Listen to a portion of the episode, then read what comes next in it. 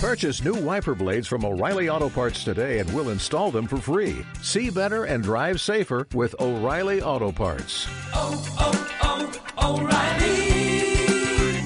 O'Reilly Auto Parts. Hey everybody, I'm Geek Soul Brother. I'm putting the funk in the Final Frontier. Welcome to episode 320 of Geek Soul Brother and the Nerdy Venoms. It's another Comigamani episode, and we had the pleasure of having Gene Luen Yang. He is a cartoonist. He's also the MacArthur Award winner and uh, MacArthur Genius. And uh, he gave such a great interview, definitely worthy of the title Genius. Uh, the Nerdy Venoms, they gave a great interview. Uh, they all asked some questions, and uh, he really good, gave some good insight into the cartoon and uh, you know comic book world. So it was our pleasure to definitely have him on the show. Find us in iTunes and Stitcher. If you do, rate and subscribe to the show. Also, you can go to geeksoulbrother.com for reviews and trailers.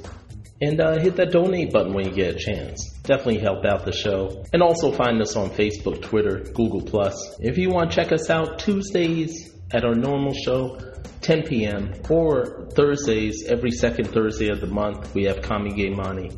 Just check us out at talkshoe.com. Just look for Geek Soul Brother and the Nerdy Venoms. Until then, uh, just watch the language, uh, watch the kitties. There's language in the show. Otherwise, you guys take care. Talk to you later. Peace. GSB Radio. Yeah, I just want to say, don't say I ever never did anything for you, Al.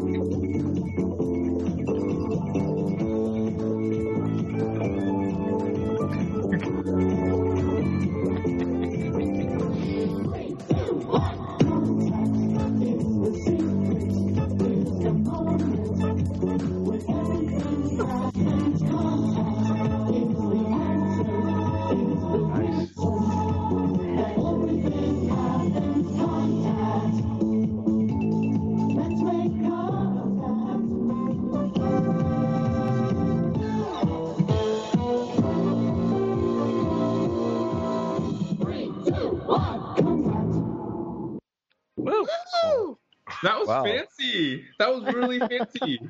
Um, It- it- and, and also sounded in hi-fi too, so you know it That's sounded. what you expect. uh, it's that Thursday of the month, my fellow geeks. Welcome to the Comigamani Show. Uh, once, sometimes twice, like this month, uh, a month we cover the topics of in the universes of comics, video games, and anime. Feel free to join us every month for this show, or you know, every other week, or during our regular podcast every Tuesday at 10 p.m. Eastern. Let me introduce you to my fellow members of the Justice League, to Geek Soul Brothers Superman, the Nerdy Venoms. We have, who am I starting with? JD Lane. Hi, everyone. yes, I'm doing Superman theme if you didn't know. I know you caught me off guard. we also have Lord Dalek Luthor.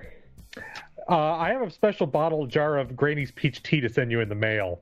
Oh, Ew. Ew. Ew. nice. Uh, we also have Toby One Kent on the call.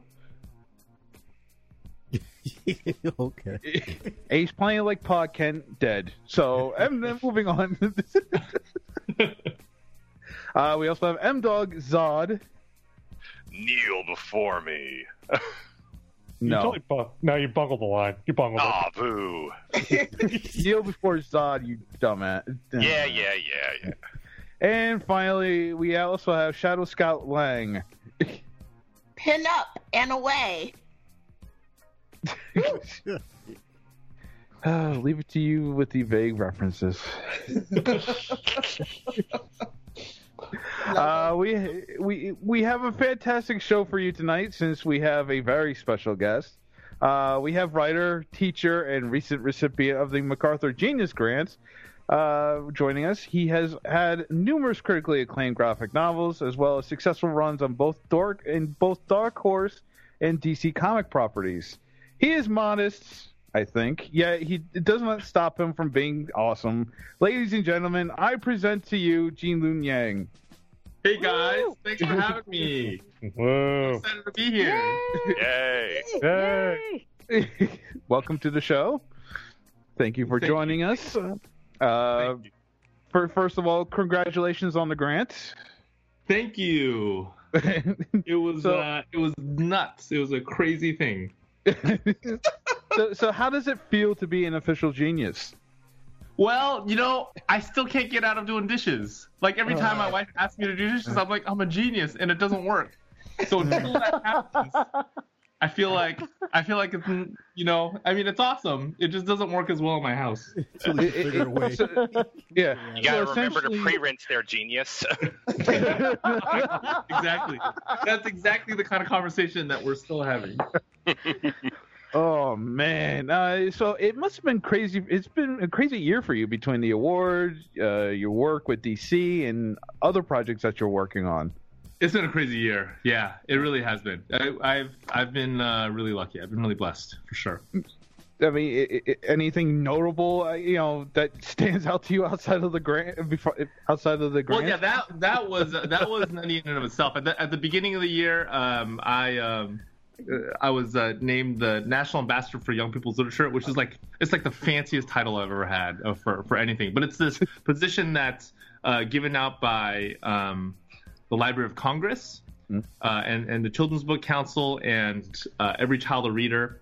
The whole point is to to get both more kids reading and kids reading more. And the way I do that is I go and I do like school visits and, and speeches. So the whole year has just been pretty travel heavy. Like up at, before this, I'd been doing a decent amount of travel. I probably probably did a, a trip a month, but like this past fall, I I had a flight a week I think since end of August. It was a it was a it was a nutty thing. I've never done anything like that before. uh, jet lag much. Yeah, which I guess is why like when I'm home I have to do dishes, right? Because otherwise my wife is home with the kids and. Yep, blame Oh. the travel on the dishes. Yep, that's it. so, so did you think all those years ago when you were making comics as a kid uh, would lead you to where you are now? No, absolutely not. It's it's um I, I feel like so I grew up in the eighties and the comic book industry today is almost unrecognizable, right? Like like if you had if you had told I started reading comics in fifth grade. If you had told me in fifth grade that the New York Times would have a graphic novel bestseller list that everybody in America would know what a graphic novel actually was, you know, that that um the biggest movies in the theater would be all all all be based on on comic book properties. I, I think all of that is just uh, shocking. Eh, That that comics comics would be be winning national book awards and, and be winning you know Pulitzer prizes. All that is it was it would have been unimaginable in the mid '80s. And now it's a common occurrence. Yeah, you know, people take it for granted. Like people don't remember what it used to be like, and and and you know how much of an uphill battle it was just to get people to take comics seriously. It's Yeah, I actually mean, it's almost swung the other way now, right? Where where it actually you have to to kind of fight to get um like the direct market. You have to fight to get the direct market to pay attention to kids comics now, whereas before it was like you had to fight to get the direct market to pay attention to comics that dealt with serious issues. Yeah, no, absolutely. So, okay, um, dog. yes. It's okay. You remember the whole thing about us three doing the interview? Remember? It's your turn. Do you have your question?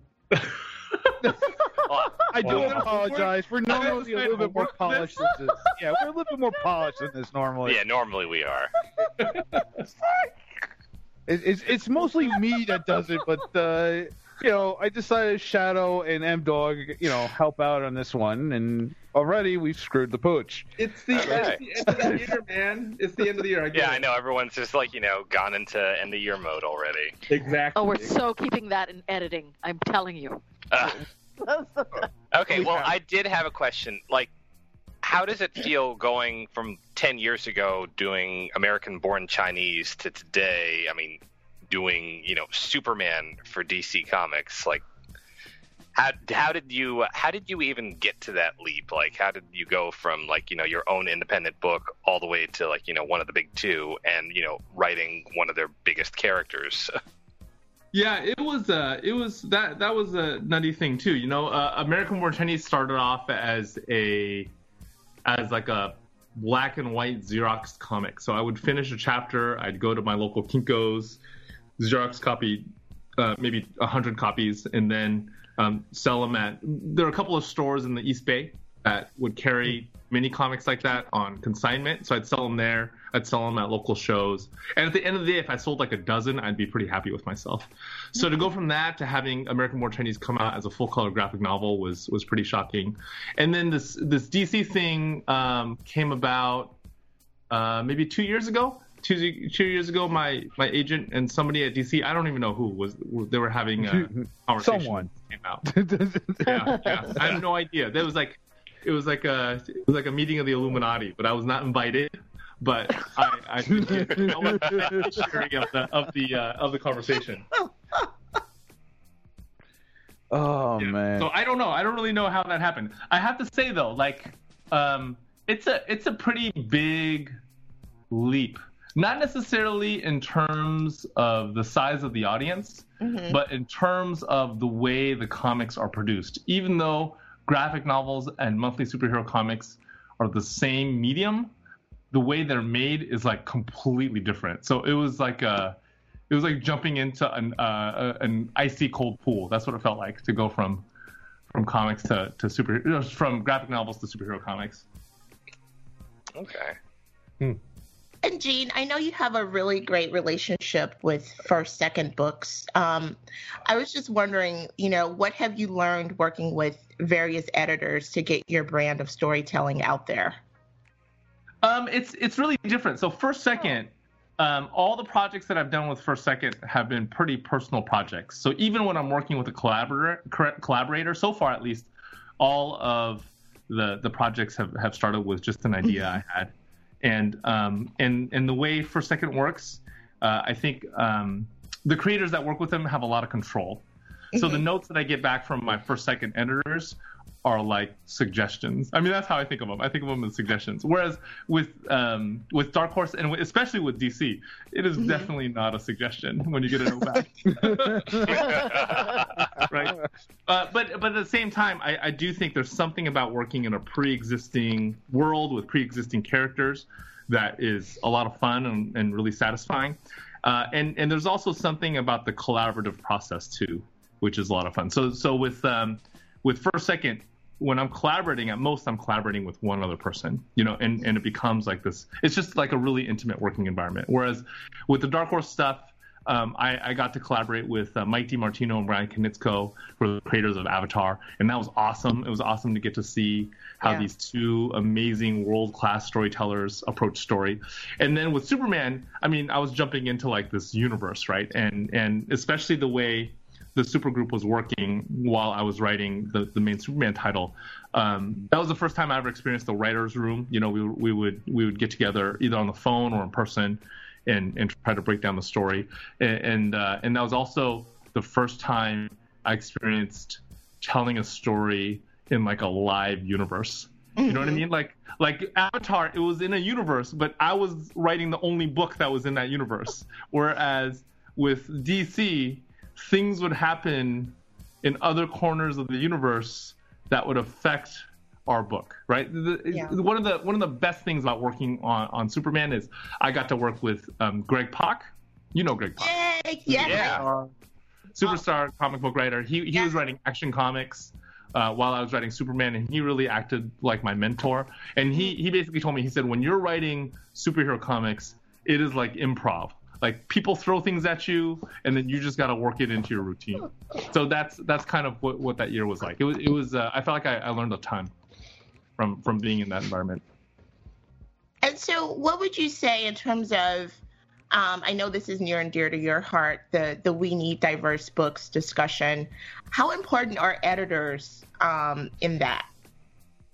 Yeah, I, I mean, I, I think uh, maybe I've just been lucky, but it seems like everybody I've worked with closely is is kind of on board with that, you know. Yeah. Um, and, uh, and and it seems like, um, yeah, I mean, it's it's definitely a discussion that's happening on on the other side as well, right? It's not just readers. Uh, on Twitter and on Facebook that are talking about this.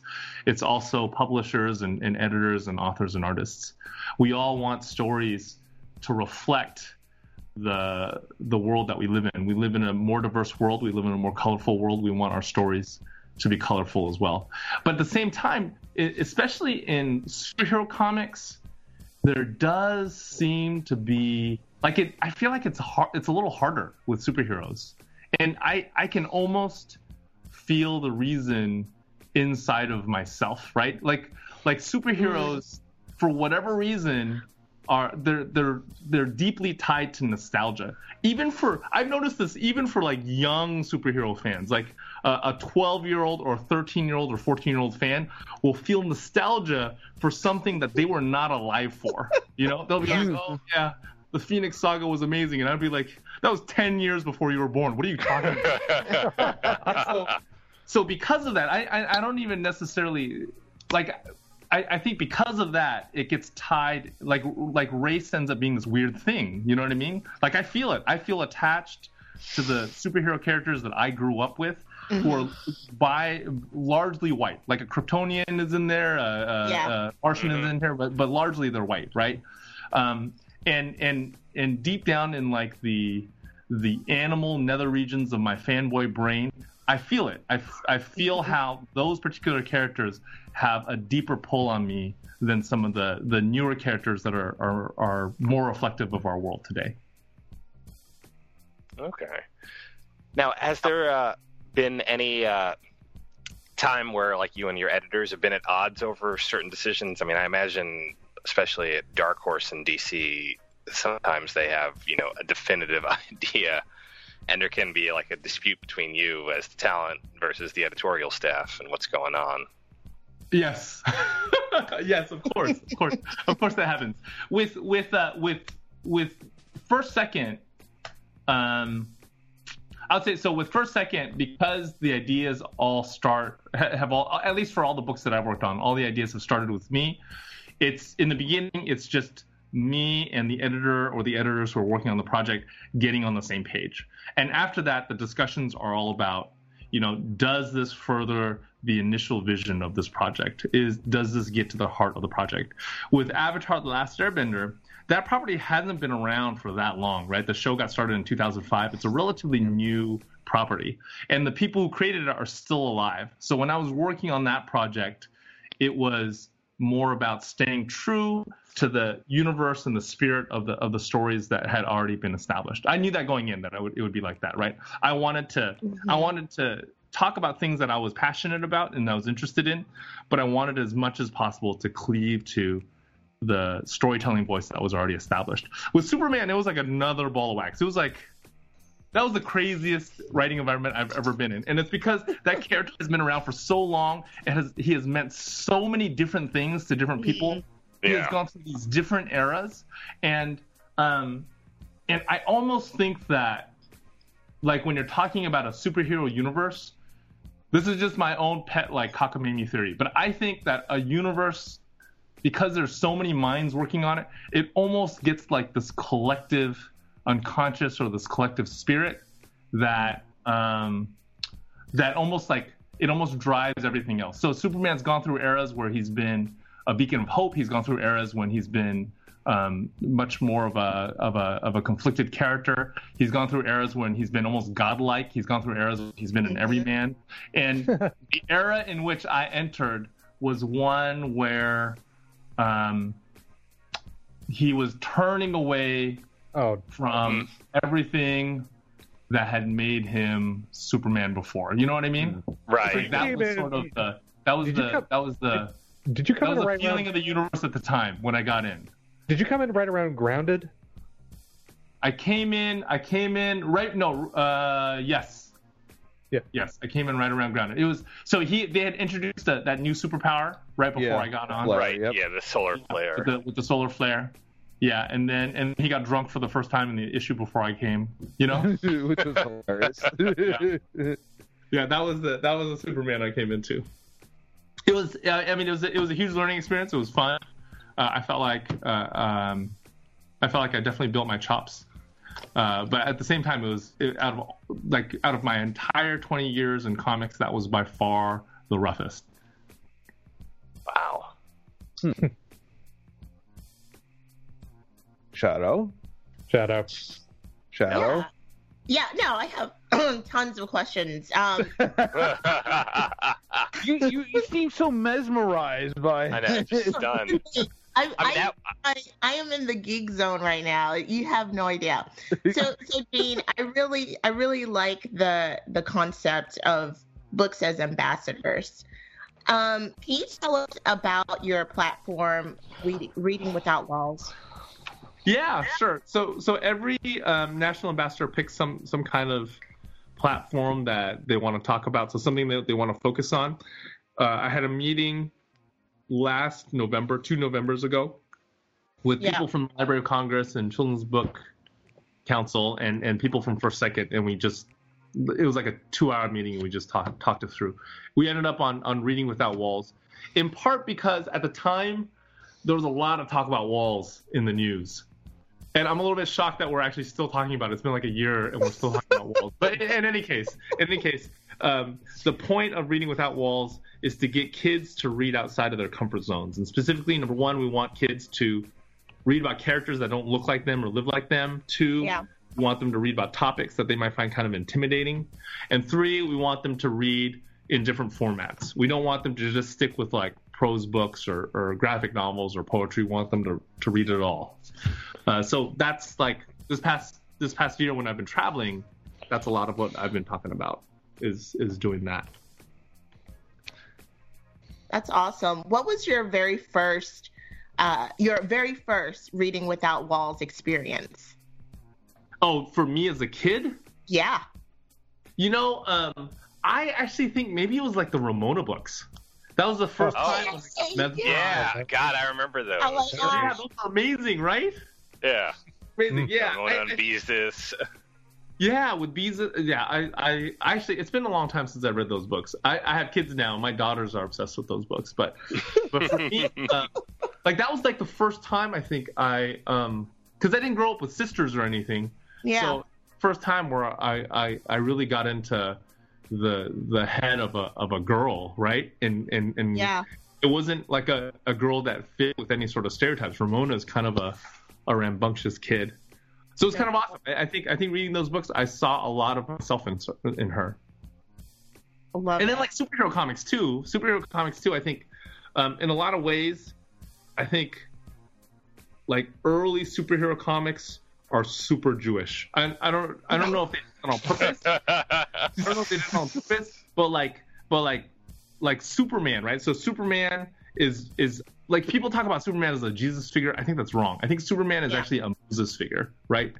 And um and and the fact that he is uh he's a he's of another culture. He's Kryptonian, but he can pass. You know what I mean? Like he can pass. Right. as yeah. that really reflected the the Jewish experience of like the 40s of the of the 30s and 40s when he came out. You know, um, so so just like just like Jews in the World War II era, Jews in America, a lot of Jews could pass, but deep down inside they knew they were different, just like Superman did. So I, I think um, I think like reading superhero comics as the child of immigrants, um, it was both a reading without walls experience where I was getting sort of this uh, this view of somebody else's life Mhm. through this lens with capes and tights, and I was also having a piece of my own experience reflected back.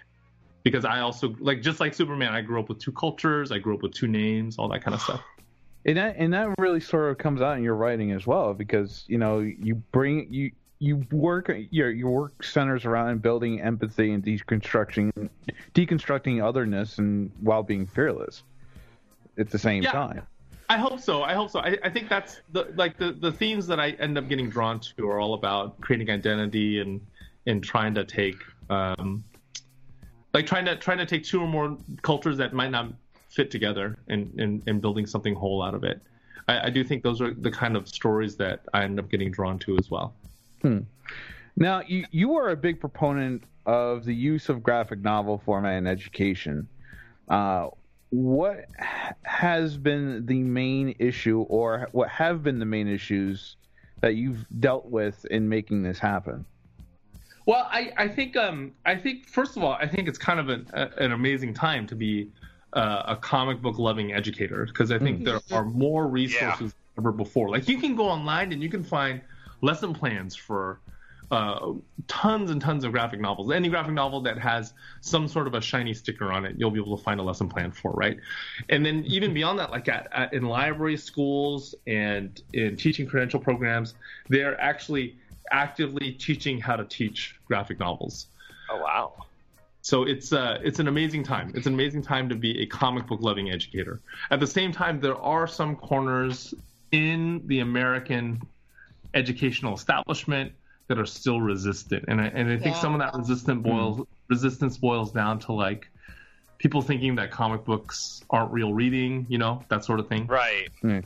Well, not only that, but I mean, like for instance, I remember a few years ago we've had there were issues in I forgot what university uh, where people were like getting upset that certain books were being uh, being taught in the class, you know, graphic novels, and they were complaining because oh, it's got adult content. in it. Like Persepolis, I think was one of them, if I Yeah. remember correctly. And wasn't your book one of them? Because I swear I remember. Yeah, I've heard I've heard a little bit. I've heard a little bit about uh, about my book. You know. Um, yeah, it's, I, mean, I, mean, I think, plug, I think shameless it's plug. because it's because like when you flip through a graphic novel, you can see it, right? As opposed to when you're, you know, when you're flipping through a copy of Lolita, it doesn't hit you Oh God. across, yeah, yeah, across the head, right? Um, and, and and I guess in, in that way, it, it makes comics a little bit easier of a target, maybe. Hmm. Um, I I just I don't know. I, I think that we live in such a visual culture right now, right? Like we're surrounded by visual visual information, and, and comics just leverage that in order to to to tell their stories. Uh, when you learn how to read a comic, I think you you really learn how to engage with visual information in a really deep way. Are you guys fans of Scott McCloud? You got to be, right? Yeah, Oh, yeah, I, I, yeah. I have a couple of the books that. Yeah. When I was actually when I was in u, actually after uh, I got out of college, I picked up a couple of like just Nice. a couple Yeah. of conceptual ones. So he's amazing but he, but he he hits on this a lot right about about how um, comics have so much overlap with the other visual media that we're surrounded by and that's why he gets invited to like google and, and netflix and all these tech companies who deal with in visual media to, to lecture you'll you'll get there soon enough. that's, that's actually like one of my lifelong dreams is to become asian scott mccloud that's that's what i want Uh, It's like no, Come I got on. the genius grant instead. Damn. So, wow, so TED Talks, I've arrived. yeah so Gene, if you had a, a moment to come up with a teacher top five for middle school students and for high school students for comic books, For top five, be- I don't know if I could. I don't know if I could narrow it down to just five. There's so many good ones right now, right? Yeah. Yeah. So, so for um, for uh, for like the for the younger set, there's all of Raina Telgemeier stuff. There's Jason Shiga. He did a book called Smile. His have you? Do you know who Jason Shiga is? Yeah. Oh yeah, no, I've I've heard heard of of him, Smile. Okay. Okay, so so Jason Shiga he did a book called Meanwhile that is like a choose your own adventure comic. Oh, It's al- almost like a maze and a comic had a baby. That's how that book reads. it's amazing. It's amazing. It's it's awesome. It's one of my favorite middle grade books of all time. Ben Hatke does a, a lot of really amazing stuff. And then um, and then for the I mean there's just there's just so much out there now. For the for the older kids, like for high school kids, there was this book that I'm so sad has I think it's out of print now. People don't talk about it anymore, but it's called Birth of a Nation. It's written by Aaron McGruder. Do you know that book? Yes. Yes. oh It's yes. so good. It's oh, man. amazing. Okay. And and I feel like I feel like especially now that book um, would really resonate. It Yeah. it, it, it deals with really serious topics in this really funny and clever way. Uh, I, I think I think that's that's an awesome book. Um, and and then um, and then a lot of the actually a lot of the the, the, the superhero books from the other company are are really awesome for this set too. I really like Squirrel Girl. I like Ryan North's stuff. Oh yeah, I love Squirrel Girl. Like, That's, that's a great book. Isn't it? Isn't it amazing? It's just hilarious. Yeah, it's hilarious. And he teaches binary numbers. You know what I mean? Like he uses a superhero comic to teach binary numbers, which I, Yep. I, I found I noticed that. Yeah, I noticed that in the first volume of the Marvel Now run. I did sort of notice that a little bit. I was like, wait a minute, there's a pattern here. Like, Yeah, yeah, yeah. Like he goes, he goes full on nerd. Ryan North goes full on, and then and then of course Ms. Marvel is absolutely amazing. Uh, I, I just started reading Mark Waid's Champions. I don't know. If I'm gonna get in Yes. trouble Oh, I love Champions so far. I need. I'm just I got. I, I all bought the. Yeah, I bought the first issue. I haven't read it yet. I've been a little busy. Oh, so you gotta read it. Yeah, it is so good. It is so it just good. feels like a breath of fresh air. Yeah, Yeah, and it's it's like it's like completely the opposite of like grim and greedy, right? It's like full of hope and it's just it's awesome. It's Mark Waid at Mark Waid's best. Yeah, no, and Mark the Waid- Vision, the Vision, I think is like the best superhero comic to come out. God. Oh God, yeah, I yeah, felt it's Breaking depressed. Bad with superheroes. That's what it really is. yeah. Yeah, I, I read that first volume. I'm like, uh, I feel depressed now. But in a good way because it was a very engaging kind of, of storyline. Yeah, absolutely, absolutely. It was great. Oh, you know what else is really good? So I, so I'm, I'm worried I'm, I'm gonna get in trouble for pushing all these Marvel books. So on the DC side, Flintstones is freaking amazing. Have Oh you read my that? God, yes! I never expected that to be good, and it's like this book is teaching you all these and like all these lessons in backhanded ways, and it's like wow. Yes. Yeah, yeah. I like The Flintstones, yeah, they're doing a Flintstones book. It is The, so the gay good. marriage issue was amazing. Yeah, every every issue has has been amazing so far. It's uh, Mark Russell's the writer, and he's uh he's a talent dude. That dude is a that dude's amazing. He's he's awesome. I in, in the beginning I was like reading it, and I was like, because at first when I heard about heard they were going to do the Flintstones, I was like, oh my gosh, DC, what is wrong with you? but, then, but then when I read the first issue, I couldn't decide whether it was actually good or whether my expectations were so low that as long as it was a decent book, I would have thought it was good. But then, like I read the second issue and the third issue, and and and uh, it is it is an amazing book. It is a phenomenal Yeah, book. no, it's so fun. I was like, like I like after the first issue, I honestly thought it was a joke. Like I was like, are is he making fun of us here, or what's going on? Yeah. And it's like he kept at it, and it's like, wow, there's all these like you know social issues that he's covering in a way that like you know is actually enjoyable. Yeah, I agree. I agree, and he does it in such a clever way, and and you, you like you never feel judged or anything. It's just uh, every everything it is about it is amazing. And then Ben Percy, I, I'm I'm a little bit behind, but um, uh, he's like at least the issues of Green Arrow that I've read have been have been really amazing. yeah, no, Green Arrow's been a fun one too. Gene, I love that um, talking about your work now. Um, that Secret Coders uh, uses comics to get students really excited about math and computer science. You know, the STEM community loves it, but I really see your work as arts integration. Um, so, you know, STEAM versus STEM. What's your take on it? I mean, we all love a good versus story. So, what, what's your what team are you on um, in the STEM versus STEAM uh, Well, argument? I, I I am on the team that says that you do not have to choose one over the other. Is that kind of That's cheating? Is that, That's STEAM. is that kind of cheating? I I, ex- I accept that answer as an artist. I accept that answer very much.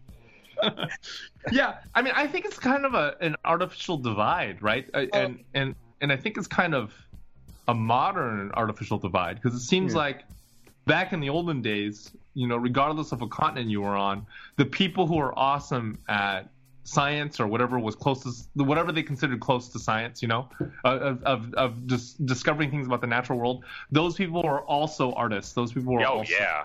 the, and the musicians.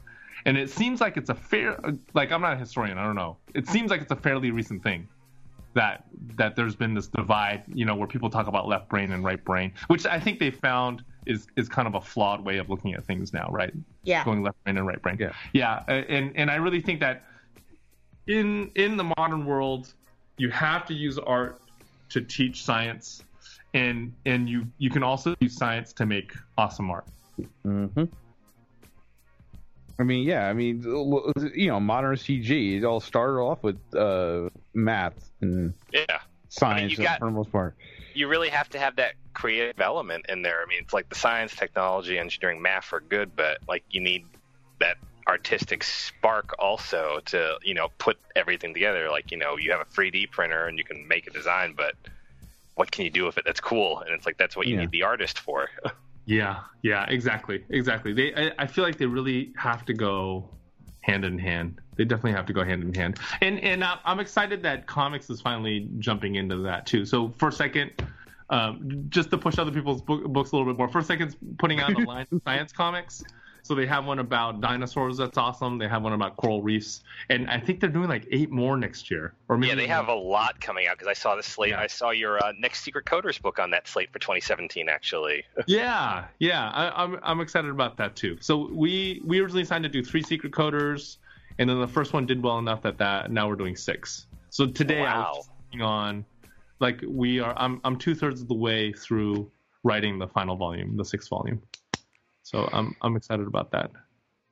Excellent. Uh, Yeah. Switching gears, uh, not only are you a well-known for titles like American-Born Chinese and Eternal Smile, but more recently, like we hinted earlier and talked about a bit, uh, Avatar and the Superman titles. Uh, so that you know, we you've been all over the map in terms of your career over the last 10, 15 years. Yeah, I think uh, I, I think I feel like I've I've been really lucky in that I I've been able to explore these different areas of comics. You know, so my my love for comics definitely started in superheroes, mostly because in the '80s that was really what was available. You know, like when you when you went to the the local bookstore on that spinner rack, it was like 99% superheroes, and maybe there was like a, a an Uncle Scrooge there alongside the superheroes but then as I got older, I, I began to get interested in other areas of, of comics. I, I remember um, coming across Bone in high school and, and being blown away, and then like the Hernandez brothers stuff, and and then by the time I got into college and and uh, in like my early adulthood, like my my young adulthood, like my early twenties, I was just really I was like knee deep in the alternative stuff, uh, and and I think like I, I still feel like my writer's voice is probably closer to that than it is to superheroes. But I, you know, I still have that childhood love of, of superheroes. So it's been a ton of fun to work in the DC universe. Now, was it was there any major change that surprised you shifting from the independent work to the more mainstream stuff, or Yeah, like the well, well, first like that that my editor's notes were not suggestions. surprising, that's surprising.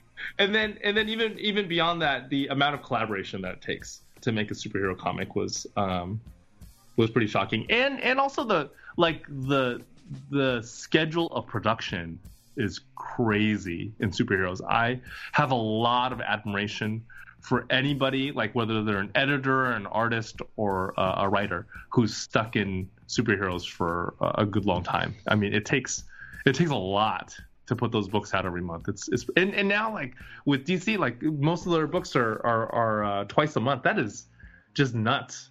Oh, I'm, yeah. I'm still kind of shocked that all the editors are are like alive. You know what I mean? it's uh, it's kind of crazy. So so that that pace was totally different. When I finish something for First Second, I turn it in. It goes through copy editing for two months, and then uh, and then like a year later it shows up on the shelf. Whereas with superhero Superman and and with the DC stuff, I turn in a script and like less than three weeks later. Or no, no, I'm sorry, that's not true. No, I turn in the script. A month later, we get the art, and then less than three weeks later, it's uh, on a shelf. Wow. a lot faster turnaround? Yeah, I didn't realize it was that quick of a turnaround. No, it is so fast. It is crazy. Yeah, yeah. Now, I did have a que- like you know continuing this whole editorial demands thing question that we had going on with Avatar or with yeah with Avatar from Dark Horse. Like you're specifically working within a certain bubble of time. Like you know you're working from you know the end of the Last Airbender till the Korra period. Like, I mean, that's your period. How do you deal with the fact that you're kind of in a strict timeline and, like, you know, you do have to, like, you know, get A to B. You're allowed all that space in between, but things have to line up from a, from those points. Yeah, yeah, yeah. I mean, I mean, uh, I mean, with uh, it, it was like that a, a little bit with with Superman too as well. Uh, Um, at least in the in the first few issues, there were certain things that I had to hit at at certain times, right? And in Korra, we we know certain things are going to happen. Uh, we know that Aang and Katara are going to get married. We know that they're going to have three kids. We know that the these colonies are going to develop into, um, you know, the, the the this like almost fantastical city that Korra set in. Uh, we know that all this technology is going to progress in a in a very specific way. We know the equalists are going to come up. So all of those were like targets that I had to hit. But the way I, I hit those targets, I felt like I had a lot of leeway. You know, I, I felt like I got a decent amount of creative elbow room. So you know, I said how I said how with Dark Horse and with DC, like the editors notes are, are not suggestions, but sometimes it's actually a good thing. I think it's, I, I, I would say a lot of the time it's it's been a good thing. A lot of the time, um, the notes, even notes that I disagree with, will end up um, pushing me in a direction that'll that'll make better ideas come out. So I'll give you an example. So what, one of the things was um, early on I had to realize this that uh, because the original Avatar uh, cartoon was was um, seven and up. Uh, the even though the the books were meant for kids that were a little bit older, they still wanted it to be appropriate for younger kids. Right. So there were like the the scripts didn't just go through Mike and Bryan. It didn't just go through a story editor. It also went through Nickelodeon's legal department, who looked at all wow. that. and we would get we would get notes from them, right? So so the notes from our editor were not suggestions. The notes from the legal department were definitely not suggestions, not even close. and one of the one of the notes that came back early was that we were not allowed to use the word death. Wow. So I had oh, actually Ouch. introduced this character in the beginning who was kind of like obsessed with death. I, like I had wished they had told me this before. Uh, but he was he was like super afraid of everything, especially death. That, that was like his whole shtick. Um, and uh, and that was kind of a bummer that they you know I had finished the script and then they they brought this up. But then ultimately we ended up changing it to Doom. Uh, so he would just be afraid of a general doom as opposed to you know death specifically. and I have to say it like worked way better, you know, because he was supposed to be funny, and doom is way more funny than death, right? So it, Yeah. it uh, that's that's one of the examples of a note that I didn't agree with right away, but ultimately le- ended up like it. We ended up in a better place because of that note. Okay, that's Well, we learned in the Marvel comics that Doom is way funnier than Death, so you know. Richards. that's right. That's right. well, not to sound like the teacher's pet, because I was so that kid. Um, but for, for my Reading Without Walls challenge, I'm currently reading your graphic novel, The Shadow Hero, and loving it. Oh, awesome! Thank you for reading it. Yeah, no, it's it's amazing. I, I, I love the mom in the book. Um, can you talk a bit about the process of uncovering this history and mystery of the first Asian American superhero and giving this character some voice and visibility? Yeah, I mean, it's he's possibly the first Asian American superhero, right? Like we don't know for sure. We don't know for sure. Uh, but um, but I first found him on the internet, which is where you go to to find crazy things like this. It was on a blog called Pappy's Golden Age Blog Zine. Have you seen this this blog yet? It's No. awesome. You should check it out. out Pappy's Golden Age Blog Zine. It's all about these crazy characters from like the 40s, all these crazy superhero characters that nobody remembers anymore. So one day he featured the Green Turtle, who's a character that dates back to World War II. Uh, the Green Turtle is not is a- an awesome character. He he's basically a Batman ripoff. He you know, Sounds he about right a for the era. cape. He uh, operates out of a turtle cave. He drives a turtle plane. Total Batman ripoff. And he's even worse than Batman. He doesn't wear pants. He doesn't wear pants. And he doesn't wear a shirt. All he Oh, has is his speedos. Uh, see, what I So- don't, what I, what, I, I don't think like the name of a character named the Green Turtle like excites fear from criminals. I mean, I expect a very slow crime fighter. Agreed, agreed, and even worse, even worse. So his his his creator is a is a Chinese American. He's he uh, a a guy named Chu Hing, one of the first Asian Americans to work in the American comic book industry. And even worse is this: I like like turtle is an insult in Chinese, and it's an insult specifically because of the way the turtle's head looks. You know what I mean? Oh, You you see what I mean? Like Oh a, my gosh. You see what I mean? Messed. Okay, so for him to choose that was just so weird, you know. But in any case, in any case, um, he's not a great character, but there is something interesting about him, and and the uh, the interesting thing is that there's a rumor, and the rumor is. Chu Hing wanted his character to be a Chinese American like he himself was, but his publisher wouldn't let him do it. His publisher felt like a Chinese American superhero would not sell, uh, and Chu Hing gets kind of passive aggressive after he does this after after his publisher tells him to do this and he draws these early green turtle comics so that you almost never see the character's face. In almost every panel he has his back turned towards you or if he's if he's facing you something's blocking his face right? Like either he's punching and his arm is in the way or another character is standing right there. You you can't like you almost never get a full shot of what he looks like his whole face. And the rumor is that Chu Hing did this so that he could imagine his character as he intended, as a, a Chinese American. I don't know if that rumor's true, but that's what's out there. That's what Pappy wrote about on his blog, you know. And Yeah. and I did go around to like different comic book conventions and look uh, looking for these original issues. So I talked to some Golden Age collectors, and a few of them had heard about this rumor, but nobody knew for sure if it was true. Huh. Oh, I did have a question. Just following up on this, like for a character like that, since I mean it is public domain and everything, is there any kind of legal wrangling you still have to do, or are you basically just free and clear? Oh, dude. Yeah, there was. There was. there was. I ended up having to make an LLC because of this stupid book. Wow. Uh, uh, yeah, it, it was because my my agent wanted to make sure that I was protected just in case something happened, and that's why it's called the Shadow Hero too, instead of the Green Turtle. Like originally, I wanted to call it just the Green Turtle, Mhm. but um, there are like some trademark issues and uh, and some other Yeah. funky things. And I think I think Alex Ross ran into some of the same stuff, right, when he was doing superpowers. Um, Uh, it Oh yeah, wasn't like right. Wa- it wasn't like a problem like Watchmen also had that thing where they're originally going to be all Charlton heroes, but they couldn't get the rights. Yeah. Oh no, it was uh, with with Watchmen. I'd heard that it was because like DC owned the rights, but they just didn't want to kill him. They didn't want to kill the question. You know what I mean? yeah. Yeah, that's that's what I thought. Yeah, they didn't want um, Captain Atom to go crazy. So they didn't want to paint a bad light on all those characters. yes, exactly, exactly. and now they folded it into the Marvel con- uh, into the DC continuum. Yes, yes. Yeah. Why? Wait, can I ask? I can't comment. I can't comment because I yeah. we- Oh, you know, part of the actually. I'm part of the team, Keep but- reading. can I ask you? Can I ask you like how you how, what you think about that?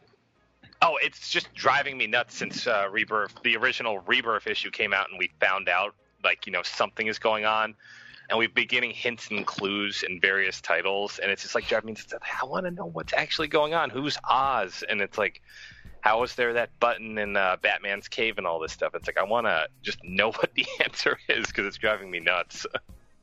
Okay, so in other words, it's working. Yeah, it really is. I mean, it's just such like a stunning hook. It's like you wouldn't like, you know, if somebody told you 10 years ago Watchmen's going to be folded into the main DC universe, you would never believe them. Uh, fl- the squid caused Flashpoint paradox. I, I, I like how Gene is just sort of like holding the cars close to his chest right now. oh like, god, just the fact that you have to stay know, you coy. guys You, have to stay coy through conventions and everything else about this. Yeah, that's the that's the thing. That's the thing. Otherwise, they send Joker out to kill you. That's what happens. but which one? yeah. which one? Is it, Yeah. is it the is Yeah, it the which one? Jared Leto one or is it the? No, It's Cesar Romero. Yeah. The funny one. one is the funny one. Now, I did have a question since we are on Rebirth and all. Um, new Superman, we got to bring that up since you Mm, are yes, currently writing that. Yeah, new Superman. Uh, Kenan Kong, the ex, you know, the title character, new Superman. He's, you know, taken just basically the I'm Iron Man approach to his secret identity and just said, screw it. It's like, you know, I am Superman because, you know, I want the attention. That's kind of bizarre for DC in general because they have never, like, you know, been big on public identities for the masked characters. But was this something you specifically wanted did, or was this like an editorial mandate, or how did this come about where, you know, Kenan wouldn't have a private identity? He would be a public superhero. Yeah, that was that was actually um, that was actually my idea. That was uh that that was not an editorial mandate, and and but they and they were super excited about it too. I mean, I think early on what we wanted was we wanted a character that was very very different from Clark Kent, like almost the opposite. Mm-hmm. So where Clark is reserved, this this kid would not be. Where Clark is a man for others, this this kid would at least in the beginning be a man for himself. You know. Oh, yeah. The whole arc would be about how receiving Superman's power changes him to become more like Superman. So that's that's ultimately where we're gonna go. Okay. Um, now, this follow up question about Superman. It's like there's always the common complaint that it's too difficult to write Superman. It's like, how do you, how did you approach your, like, you know, your take on Superman? And I mean, now you got a second character named Superman. How did you approach the fact that, like, you know, it's quote unquote too difficult? I mean, is that even, do you think that's even true? Yes, that is totally true. That is absolutely true. 100%. It is 100% true. And and it isn't just true because of the way the character himself is constructed, you know what I mean? Like if story is about character arcs and character arcs are about growth, when you have a character start off as essentially perfect, like that's who he is, he's he's the ideal man, uh, it becomes very hard to construct an arc for him, you know? Uh, uh, like a compelling arc for him. Um, so so er, er- early on, early on uh, in our discussions with you know Greg Pak and Pete Tomasi and and Aaron Kuder, who are all working on uh, on uh, the the superhero titles, we talked about like what what would be the most difficult things that we could throw at this character for him to deal with, and that and that that was kind of our approach. You know, the way I found my connection with him though is really be through like his immigrant story, the fact that he was born in a different culture, um, and um, and, and the fact that he has to negotiate between these two different sets of expectations. I don't know how much of that came through in my run. Like in my run, I think the the piece that I'm proudest of, I'm happiest with, is from 45 through 47, where he he comes to Oakland and he gets involved in this underground wrestling ring. I uh, so I um th- this is uh this is an aside. The reason one of the reasons why I wanted to put him in a wrestling ring was because I was trying to bring back the the, the red underwear. I know that's super. I, wanted there, I wanted there to be an in-story reason Oh, why he God. had his underwear back, but it, That it is didn't so work. cool. That didn't work. Oh, I wanted them back. I was like, when they showed off the new costume, it's like, where are the underwear? What he is needs with it? them. Yeah, it seems like red underwear is out altogether at. Um, Yeah, it's like the mandate at DC is no more undies. No, no red underwear. Yeah. We're going commando. yeah, we could we could have we could have a fake belt. We could have fake ba- pecs. No underwear. No underwear. Yes, no underwear on the outside. Yeah, but I felt like that was what made him kind of. That was what expressed his Supermanness, right? Like he was so perfect, so ideal that he could freaking wear his underwear on the outside, and you would still have to take him as, as a real man. Yeah. Uh, no. I mean, it was kind of like a circus No. strongman look. No. That was the whole idea. Yeah. I always thought. Yes, Yeah. the circus strongman look. Well, you No. didn't have to ask boxers or briefs, so. Yeah, yeah. That's true. Now, does Superman actually wear underwear underneath his costume? These are not yes, I think. Yeah, are. the- these are these are kind of questions You we have to kind ask of the sort of artist. yeah. Yeah, You yeah. need to ask the you need to ask the DC editorial board at that point. Right. Well, when I draw Superman, somewhere somewhere Elliot Elliot S. Maggin is listening to us and thinking, what? now, now you also in, in the new Superman, you also have uh, Batman and Wonder Woman. Uh, it, it basically they're like the Chinese versions of you know their counterparts. That's right. Uh, was there any kind of statement you were trying to make with, with that, or was it just straight Yeah. up? Yeah. Yeah, absolutely, absolutely. I um I was kind of inspired by my own experiences growing up. So I grew up in a Chinese American Catholic church, Mhm. uh, and and I was just like the relationship between China and the Roman Catholic Church is really it's it's like pretty intense. So I grew up hearing about it. You know, uh, wh- what happened was right after in China, right after the communists came into power, um, they tried to outlaw all religion, any faith. They they wanted um, a, a purely atheistic state, right? And and after a while, they realized they just couldn't do it because people would gather together in their own private homes and practice secretly, like all the different faiths. So the way they decided to deal with that was to create a, a state-sanctioned official version of every major world religion. So to this day in China, there is a state-sanctioned version of the Catholic faith. There's a state-sanctioned version of Protestantism, of Islam, of Buddhism, of Hinduism, all the major world religions.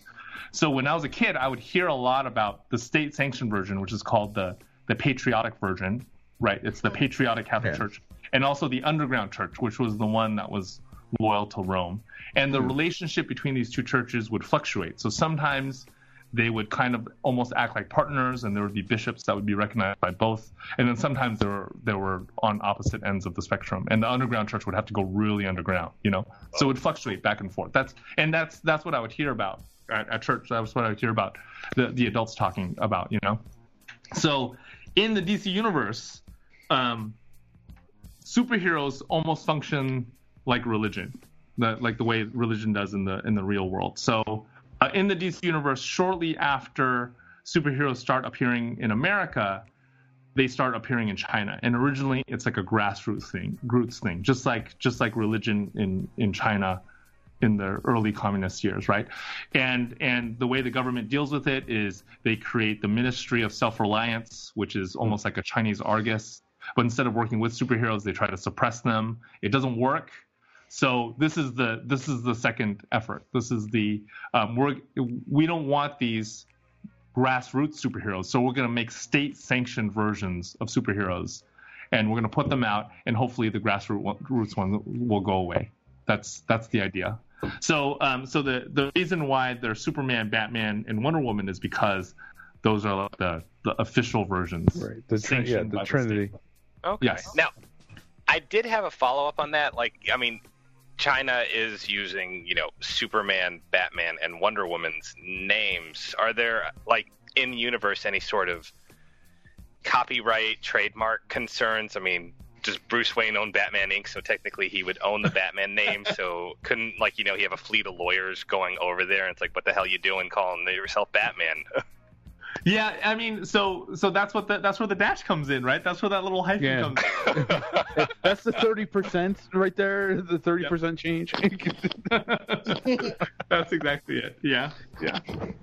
Well, so now, now from from now on, in in the DC universe, in Chinese media, when you say Superman, you actually mean um, the new Superman, and Yeah. for for Clark Kent, you would have to say the American Superman. Mm. Okay. Now I gotta say I do love one design choice in the. I mean, I love New Superman to begin with, but I love this design choice you have where the text is color coded. So like anything spoken in Chinese is one color, and anything spoken in English or another language, I think like English is blue. Blue, yeah. Yeah. Yeah, so like it, it'll switch. Like like it's neat. Like there's this flow where it's like Chinese, Chinese, Chinese, and then like English words are just interjected here and there, and it's just like a, it's a neat little functional choice. I wasn't sure if it was Yeah, like it, it's, you- it's very similar. It's very similar to how Orson Scott Card did in in the Enders books, where he would put the Portuguese or and then like the English afterwards. It, it's sort of like a good take on that. Uh, Yeah, I mean, um, Hope Larson's doing something similar in, in Batgirl as well. Mm. I, I oh see- yeah, yeah, she is. Yeah, that's a fun one yeah, too. really cool, really really cool. Yeah, the way Loved the way Fruit Bat. That was a neat character. Yeah, I agree. I think she was. Yeah, Fruit Bat was awesome. Hope Larson in general is is an amazing writer, but uh, that that was something that I, I talked with the editors about early on because you know the the convention up until now has been to use those pointy brackets, Yeah. and it felt like in a book set in China that just didn't work. Right, you would have to put everything in freaking pointy brackets. And it just, It's like it's practically your entire script right there. yes, it's, it's all there'd be too many pointy brackets. So so the the color felt like a, a better way to go. No, it's a really nice, neat choice, and it's just like surprising. Like you get like you know used to it, and suddenly it's suddenly it's like just Chinese, and then suddenly you have an English word, and it's like your language flow like change. Like my in my head, like the language flow suddenly changes for a second, like because I can imagine the break in language from Chinese to English, Hmm. and it's just like it's just a neat choice. Yeah, no, it's a, it's a great re- uh, graphical reference to be going back and forth. Yeah, that I mean that's something that's something that we were hoping for. I, the the way I was picturing it in my head is if an English speaker were standing in China, what would be the words that they would be able to recognize? You know, the English Yeah. words would be interjected, and those would Yeah. be the ones in blue. It'd be Now- like like it'd probably be like stuff like say Boo Boo Guy Pan and you Say something Yes. offensive in the process. yeah, that's always the what it is. It's like oh, it's only gonna be the worst, the most bad stereotypes you launch Yeah. you latch onto. Yeah. Uh, so Hollywood has come has has Hollywood come calling yet? Uh, or do you have any Um, aspirations we've- for any of your we've had- property? yeah, we've had some. Uh, we've had some talks. We've had some talks uh, with with folks in Hollywood. Nothing has come of it. Uh, come out of those talks as of yet. But um, I I do have. Like I do have an agent that um, my literary agent is in contact with, and, and we have talks periodically. I don't know. I, I think it'd be a ton of fun to to have something that I worked on make it to either like the big screen or the small screen. But at the hmm. same time, I'm like a comics guy. You know what I mean? Like the comic Yeah. is the product. If nothing ever happens beyond the comic, I'm not gonna die unfulfilled. Whereas if the comic didn't come out, I would have died unfulfilled. You know? Well, no, I mean, because like how how you write would definitely lead towards like a television scenario. Definitely, you know, very episodic in the way that you you know it could very be very it could be adapted very easily to an episodic kind of scenario. well, thanks. Uh, thanks. I mean, it'd be fun. It'd be super fun if that happened. It'd be it'd be it'd be great. But the comic for me is the thing. You know, Right. that is Yeah. the thing. Yeah. Now, uh, outside of Superman, do you have a certain a particular dream project or dream character you really do want to work with, or maybe like one great story for a character that you have in mind that you haven't got a chance to do yet? My dream project uh, okay so my dream project at um at marvel i don't think i'll ever really get to do this my dream project at marvel would be to do a frogman story you know who that character is? no! Oh, the Spider-Man villain. he's my favorite yeah he's amazing yeah Oh, that would be that would be neat. It's like So someone just he's- gets Spider-Man editorial on the line. yeah that's my dream dro- job at uh at, at marvel and then at dc it's um wonder twins so i'm like i'm like Oh, to like here's here's my take on Wonder Twins. Here's here's the here's the take I want would want to do on Wonder Twins is, you know how like they look vaguely Asian. Yeah, You they know how- do. yeah. Yeah, they look vaguely Asian because that was that was the way like back in the 70s and 80s you would express that somebody was alien by making them vaguely, vaguely Asian. Just like how like Spock looks vaguely Asian, right? Like yeah, it's uh, well, it's like the antithesis of like the early '90s, where to make somebody look less Asian, you would make give them green skin. yes, exactly. Oh, God. exactly. Ming the Merciless. Man, uh, yeah, like Mandarin on the Iron Man cartoon. Yeah. That's exactly it. Yeah. So, so my my take on the on like what I would want to do with the Wonder Twins is I would want to do it as his like as a historical piece set in the 1970s. They um, would be uh, uh, Filipino immigrants who um, are their their powers come from connections into Filipino mythology, and the and, and then they can't get any traction. Nobody cares about Filipino American superheroes. And then when they start saying that they're from this other planet, then then they get traction. And then Oh my god, that would be awesome. awesome. That'd be a great movie, even. Yes. Oh, Just like you know, like we're these superheroes, and suddenly it's like no one's buying us. It's like, what can we do? It's like, Nobody well, we got cares. these. It's like we got these Spock ears. So let's put them on Yeah. ourselves and call ourselves aliens. yes, and then they Dude. get traction. And then they get Dude, that oh was- oh my god, I would that. watch that. you need to pitch that immediately. that Yeah. that's your Hollywood pitch right Yeah. there. Seriously. That- you, just have, you you just have to explain why Jace always turns into a form of water, and you're set. Yes, exactly. And that's the best, don't you think? Like it's so stupid that it's amazing. That's what that Yeah. power. Yeah, Janet would always turn into a tiger or something awesome, and then Jason would just turn into a, a few ice bucket of cubes. water. Yeah. Yes. Water. or just like, you know, unpleasant steam mist so the villain doesn't have wrinkly clothes. yes, exactly. Oh God. Oh man. now, I gotta follow up on that. Was uh, was the Eternal Time. Was the Eternal Smile basically your backdoor pitch for DuckTales? yeah, I uh, I I love Uncle Scrooge. I love like Don Rosa and Carl Barks. You know who they are? They're like Yes. two- Oh, they're gods. They really are. They really are. I think I think they are so masterful, especially Don Rosa.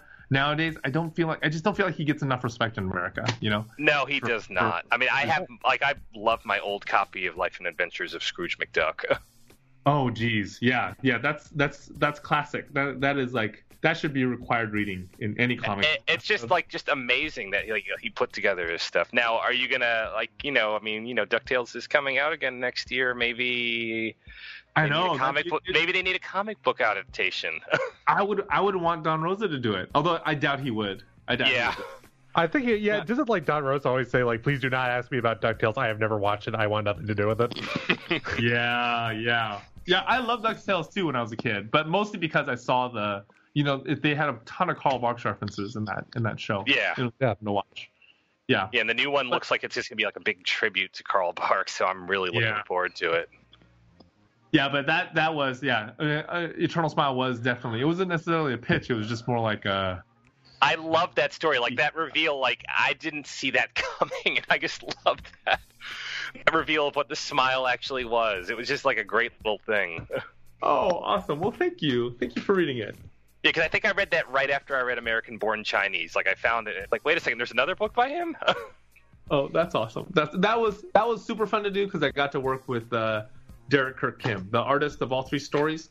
He's one of the most phenomenal cartoonists uh, working today, I think.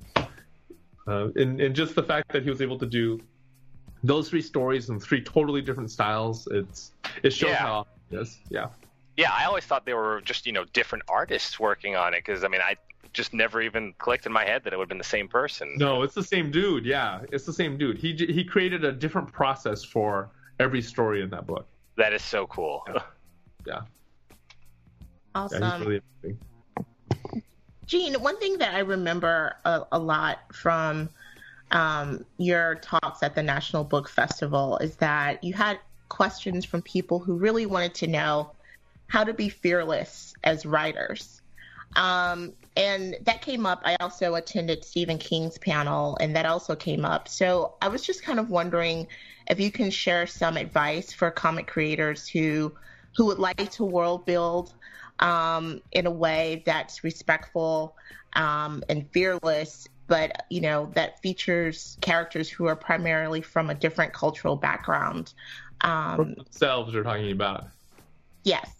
Yeah, yeah, yeah. I, I mean, I think, um, I think in a lot of ways, the modern sensitivity to this is good, right? It's, it's we are recognizing that culture ought to be treated with respect, even in fictional stories. It ought to be treated with respect. But I think the downside for us as writers is that it does add another layer of fear. I, I really think that you know fear is like the big boss for almost every writer. That's that's the thing that you really have to have to get over, and and and it's my opinion is that you can't be scared of making mistakes in your first draft.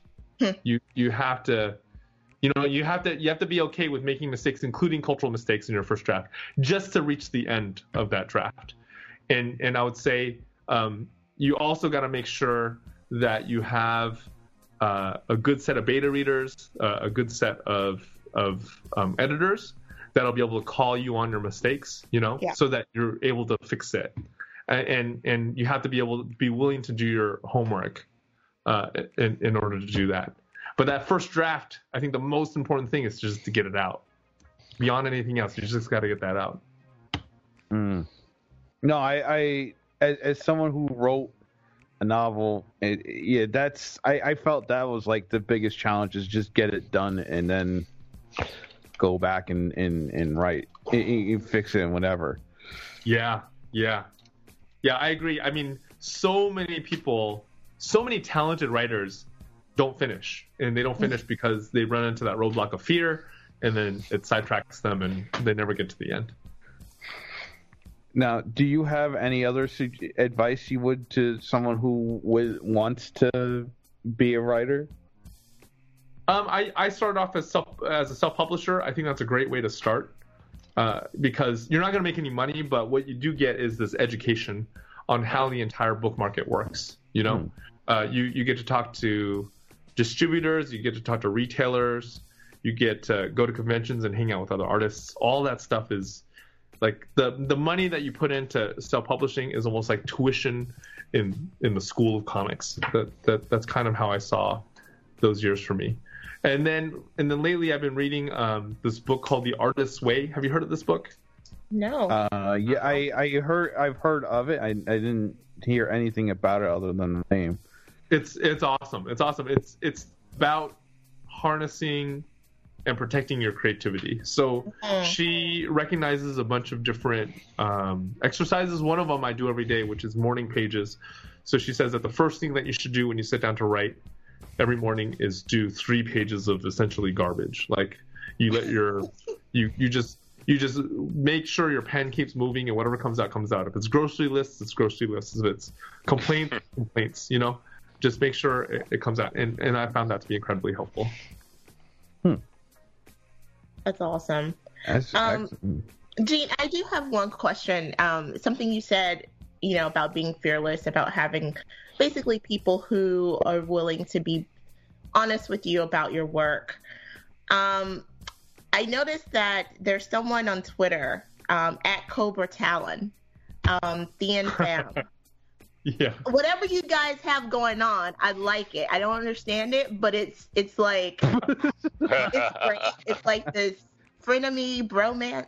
Um, can you talk a little bit about that? Because I love your little Twitter. Yeah, yeah. Tin and I, um, he he is he is one of my best friends. So when I was a high school teacher, he was also a teacher at the school. He's also a cartoonist. So he Okay. um, writes Ah. and draws his own comics. He did a book with First Second called it's called Sumo, and then he and I did a book together as well called uh, Level Up. So I did the writing and, and he did the art, and um, and he and I are just really different. Like the way our, our entire approach to comics is really different. Like when we were doing Level Up, it would it drove me crazy to work with him. It drove me so nuts because I care about things like deadlines. You know what I mean? And he Yeah. doesn't. He doesn't give a crap about deadlines. he would like we'd sit down, we'd figure out the schedule. We'd be like, okay, you know, by this week, by the end of this week, you have to have X number of pages done. And then I'd come to school on that Friday, right? And I'd go into his classroom and I'd be like, okay, so did you get these pages done? And he said, yes. And I say, can I see them? And be like, actually, I was lying. I don't have them done at all. It was like every week, every week be like that, you know? And this other thing that drives me crazy about him is, um, when you when you draw a word balloon, you need to make sure that all the words fit in the freaking word balloon. That's like common knowledge, don't you think? It's like a normal thing. So what he would do is he would draw the word balloon first, and then when the words didn't fit, he'd just start dropping the articles. He'd be like, "You don't need the." You don't need to figure it out. Like That's crazy. That's uh, so crazy. So that's why, like, and and and actually, he and I are actually working on something again. Even though that was okay. Yeah, we're doing uh, we're doing a short story for uh, a We Need Diver- Diverse Books anthology that'll be out from uh, Ra- Random House, I think. Cool. It'll be out from one of the big publishers. Yeah, yeah. So we're doing a four pager for them. That's Very great. cool. Thank you for Uh, that. Yeah. uh, He said now four pages. before He's like, I could do four pages with him. Yeah, that's what I was thinking. I was like, okay, it's good enough. We could do uh, we could do four pages. Let's let's go. Let's let's Five five pages is too much. Four is, is okay. You know, okay, I'll, I'll tell you one more thing that drives me crazy. So Level Up, this book that we did, he he watercolored the whole thing, which is amazing. He's it's it's gorgeous, but like he he also did get lazy on some of the panels, and he just did a crappy job. So so when he really wants to draw, he can draw he can draw like the wind. He's amazing, uh, and uh, but but there's sometimes where he just got lazy. So we turned it in for copy editing. Our editor made him redo. I would say maybe 20% of the panels. Okay, so he had to, he had to redraw Oh my and gosh. rewater oh wow. panels. And this dude, he didn't even bother to go and find the same kind of paper. So he just grabs whatever paper he has he has available to him, you know, and then he he'll redraw the panel and then he'll use Photoshop to cut and paste it into the book. Right? And and the textures didn't match. Oh So- no. But then when the book came out, when the book came out, we would get these reviews like the, these reviews would be like, an artist Tin Pham is amazingly sophisticated. If you pay attention, you'll notice that the texture of the paper follows the emotional states of the characters. that was not it. Oh And my he- god. He, he printed those reviews out and he would like hang them in his classroom. Oh my god. Everything. Wow. Oh, It's like when that Hatchet author is like scolded some teacher. It's like that wasn't what I meant in that book at all. Quit making up stuff. You gotta Yeah. love, you gotta love your That's fans. exactly what it was like. It's like, That's exactly and what- I love the fact that he just basically BS'd his way into greatness. Yo, Yes. that's Yes, he did. hilarious. oh man! Now before we wrap up the show, and before we, before you go, Gene, uh, we have one more thing we want to do with you. And, and, Yes. And you don't need to put your pants back on for this. It's, Okay, it's fine. Yeah, I, I was was good. Wondering didn't matter what- what you were going to ask me. I was not going to put those pants back on. Exactly. Uh, it is something that we do with all our guests to the you show. Uh, okay just to give the audience a chance to to get to know you a little bit more and maybe embarrass yourself in the process uh, yeah anyway uh, i give you the segment 120 seconds in heaven Okay. For those who are not familiar with it, uh, each of our guests will have 120 seconds to quickly answer a series of questions written this time by our own by our own Shadow Scout. Hi. Okay. All right. Bring it on. We got Nope, the sorry. timer. Yeah, do we have the timer? Oh, do I need? Oh, uh, So why is it called? Why is it called heaven? How how is this heaven? yeah, we ask ourselves that all the time. it's heaven for That's others. the trick put question. I see. I see. Okay. All right, I got a timer going, so whenever you're ready. Okay. We ready? Yep. All right. And I'll do the questions, okay, uh, Shadow? Yep. Okay. Uh, ready and go. Uh, Ada Lovelace or Admiral Grace Hopper? Hopper. I gotta go with Grace Hopper. uh, unicorns or dragons? Uh, you can't. Can you have a dragon with one horn? That's what I would choose. Okay. no. Wow. Uh, uh, designers or engineers? Ooh, they're the same thing. Yeah, they're the exactly. same thing. That's That's, a false thinking. dichotomy. I reject the question. exactly. Uh, real genius or weird science? Ooh, I would say weird science. Oh, I, Yeah. Anyway, uh, Amazon Prime or Earth Prime? Earth Prime. Okay. Uh, Hey, summer Earth school, Prime doesn't give you free shipping. uh, summer school or alternative spring break? Summer school. I love summer school. Summer school was my favorite kind of school. Oh Lord. Oh my Uh. Ghost in the Shell or Ghost in the Machine? Uh, Ghost in the Shell. Uh, TechCrunch or Crunchyroll? Crunchyroll. Better, a better place to study: the Fortress of Solitude or the Library of Congress? Ooh, the library. I gotta say, Library of Congress. Yeah. They're like my actual employer. Ready Player One or Rogue One? Ooh, Rogue One. I, I, I liked Ready Player One. I did like Ready Player One, but um, I, I let my 13 year old son read it, and he's just been arguing with me about it this whole time. So, when I think about that book, that's what I think about. Uh, Schrodinger's cat or Pavlov's dog? Schrodinger's cat. Yeah. Uh, That's a Mad, superpower, man. Mad Max or Mad Magazine? Mad Magazine. Uh, cooler code up, up, down, down, or pen up, pen down? Pen up, pen down. Fahrenheit 451. Oh, ah. No, let's keep going. Uh, Come on. What? We're continuing the You gotta heavy- ask it. Yes, let's. Okay. Wh- which Oh, one? The last up. one? Yes. Oh. Time's Aw. up. All right, we do have to ask the one question though, Okay, what's the one question? because because otherwise Geek Soul Brother would be upset with us. What kind of apocalypse would you not survive? Zombie, robot, alien, vampire, or Smurf? Which one would I not survive? Yes. Yes. Yep. Okay. So zombie, robot, alien, or Smurf. Clearly, I would Vampire or survive Smurf? Smurfs. Vampire or All Smurf? of us would survive Smurfs. Smurfs would be like like a Smurf invasion would be like a solution to world hunger. So that I don't know why you guys. A buffet. No, no, I've no, never no. heard that. That is hilarious. I think. Uh, A delicious buffet, or they turn stuff into gold. We're not sure which just yet. Yes, exactly. Exactly. It would be a, it would be a boon. It would be a boon for our economy. I, I would have to say I would have to say probably zombie. I don't think I don't think I'd be able to to survive Yeah. that. I don't have the stomach to even watch zombie movies. So to see Yeah. one in life, it would just be. over. He's So I'll just have a so so The Walking Dead is is out for you. In other words. Although although yeah, so that that show um, I watched the first episode. And I, it was hard to watch for me because I'm kind of a, a weenie that way, but I also loved it. The problem is that my wife did not love it, and we watched Oh. TV together. It's like our, our little date, you know what I mean? So we had Aw. one to other shows. Oh. Oh, that doing the dishes. So, so Z Nation is out too, I guess. Okay. Yeah, although actually I saw that one too. No, I saw I saw uh, I saw World War Z. That's the other Oh, one. okay. Oh, okay. Oh, Z Oh, Nation is thing. hilarious. Oh, you Y'all should try thing. watching Z Nation together though. Yeah, I haven't seen Z Nation yet. Okay, Yeah. okay. I'll I'll uh I'll, I'll gather my courage and I'll give that a Think of it. Think of it as a Walking. Dead spoof. Yeah. Yes. all right. Oh man.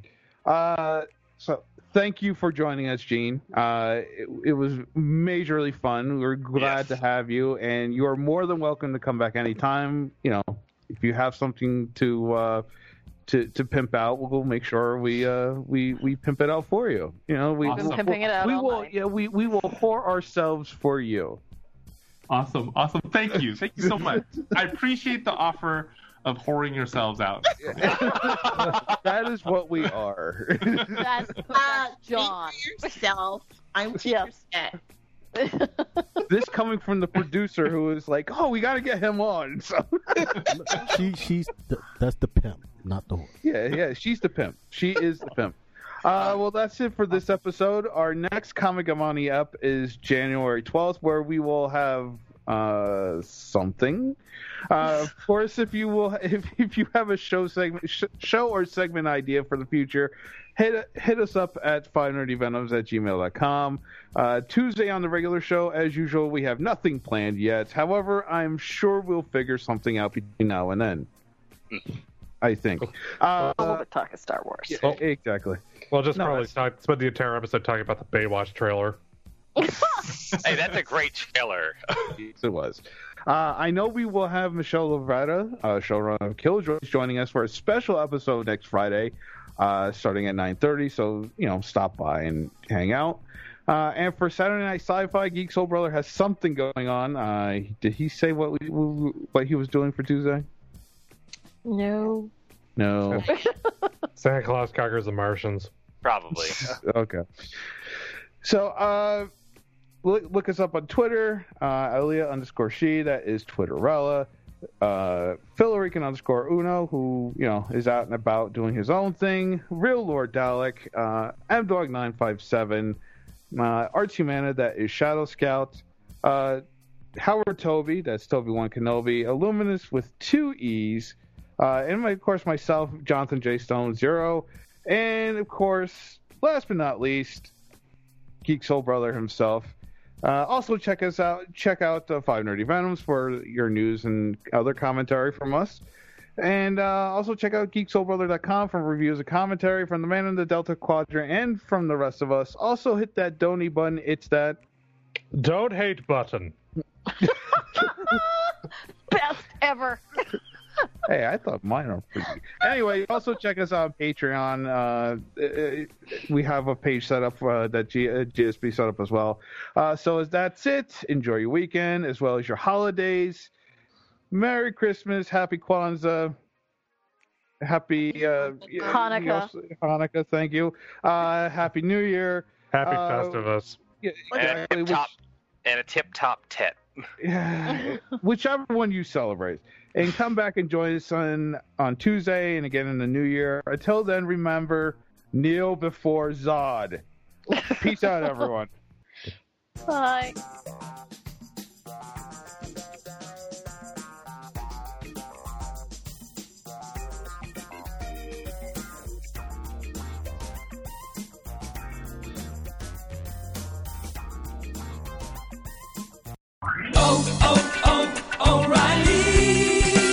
You need parts? O'Reilly Auto Parts has parts.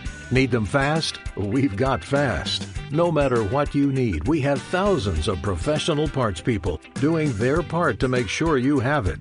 Product availability. Just one part that makes O'Reilly stand apart. The professional parts people. oh, oh, oh, O'Reilly.